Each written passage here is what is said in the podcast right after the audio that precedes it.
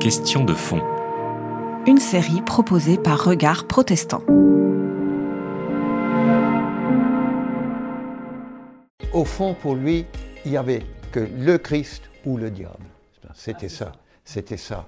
Alors, quand il voit que les, que les Juifs, pour commencer par eux, quand il voit que les Juifs euh, n'acceptent pas que le Christ soit le Messie annoncé par les prophéties messianiques de l'Ancien Testament et qu'il n'accepte pas d'être justifié par la foi mais par l'observation de la loi. Donc pour lui, euh, ils sont ennemis du Christ. Euh, disons qu'il a surtout euh, dit cela de façon très forte à partir de 1543. Euh, dans ses euh, premières années, notamment en 1523, avec un écrit qui s'intitule que, euh, Jésus-Christ est né juif, il, fait preuve de beaucoup de solidarité avec les juifs.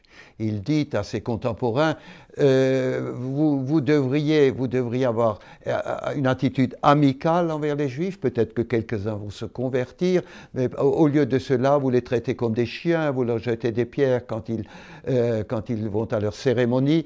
Euh, C'est pas ça. De toute façon, ajoute-t-il, les chrétiens il y a aussi des chrétiens qui veulent se sauver par leurs œuvres. Donc il y a une solidarité fondamentale entre les chrétiens et les juifs. Ça, c'est le premier Luther. Mais le second Luther, pour ce qui est de l'attitude envers les juifs, commence dans les années 30, où au fond, il prend peur. Il prend peur d'une part parce qu'il considère qu'il y a des phénomènes de judaïsation de la, de la chrétienté. Il y a Servet et d'autres qui doutent de la Trinité, les juifs n'acceptent pas la Trinité. Euh, il y a des, anabaptistes violents qui introduisent une théocratie avec polygamie et, autres pratiques de l'Ancien Testament à Münster en Westphalie.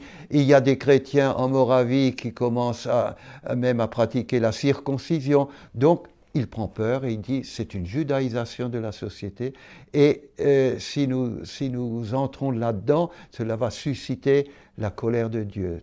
Ça va, nous, faire maudire, comme les Juifs d'une certaine manière sont maudits. Et puis, vers la fin de sa vie, Luther pense que la fin des temps est proche et comme le dit la Bible, avant la fin des temps, avant le retour du Christ, se déchaînent des forces maléfiques, euh, sataniques, euh, c'est l'Antichrist qui, pendant mille ans, va encore euh, prendre le dessus ou essayer de, euh, de, de, prendre le dessus sur la foi et sur les chrétiens, eh bien, il faut donc se résister à ces forces maléfiques qui sont les Juifs, qui sont d'autre part les Turcs, que Luther connaissait plus ou moins, mais dont il soulignait toujours quand même aussi qu'ils avaient des côtés attrayants et que leur religion simple et, leur cérémonie pouvaient séduire des chrétiens, mais justement, c'était ça aussi ce qui était dangereux chez les Turcs.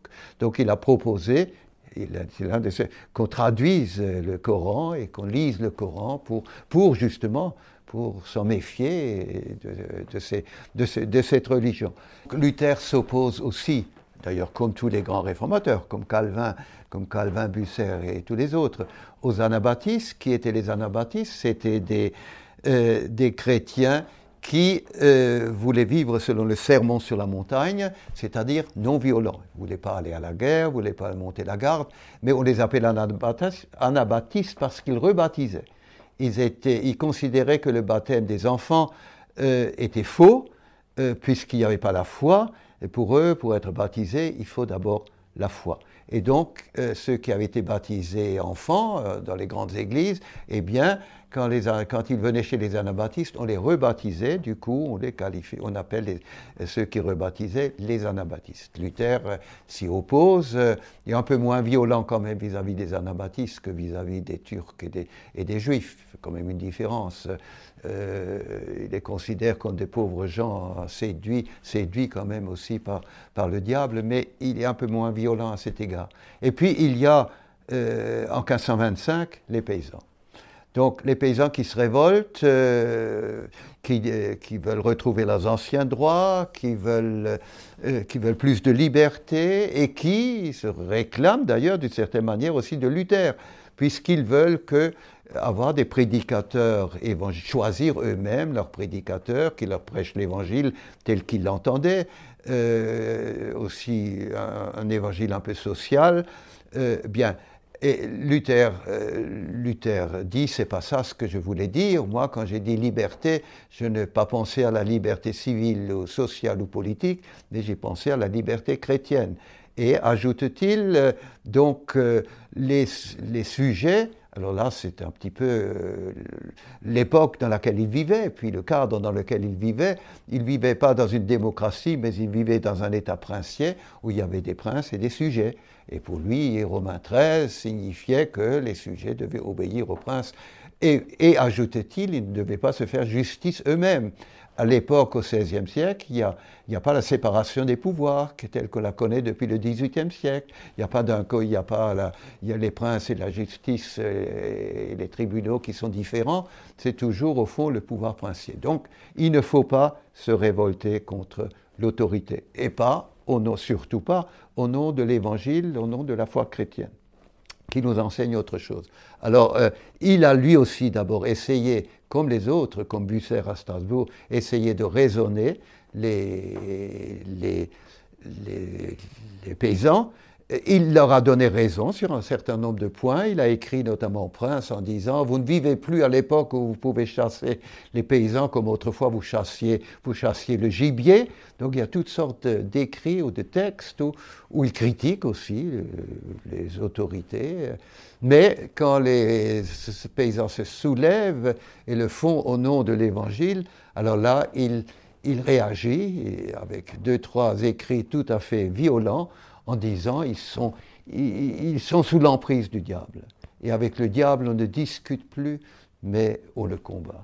Évidemment, ça a été tragique parce que les paysans ont été massacrés, euh, quelques entre 70 000 et 100 000 morts dans tout l'Empire, 30 000 en Alsace. En Alsace, d'ailleurs, euh, ils n'étaient pas tellement tellement dépendants de Thomas Münzer, qui était un des grands adversaires de Luther, et, que Luther, pensait que tous les paysans étaient subjugués par le message de, Thomas Münzer. C'était juste pour les paysans de Thuringe, mais pas pour ceux d'Alsace. C'est une remarque, je ferme, je ferme la parenthèse. En tout cas, donc, euh, euh, l'issue tragique euh, a été la, répression et d'une certaine manière aussi, les paysans se sont tout le temps, pas toujours, détournés pour un temps du message luthérien qu'ils assimilaient donc un petit peu euh, euh, au comportement de Luther et au comportement des princes qui les avaient donc réprimés et, opprimés et, et massacrés. C'était Question de fond. Une série de regards protestants.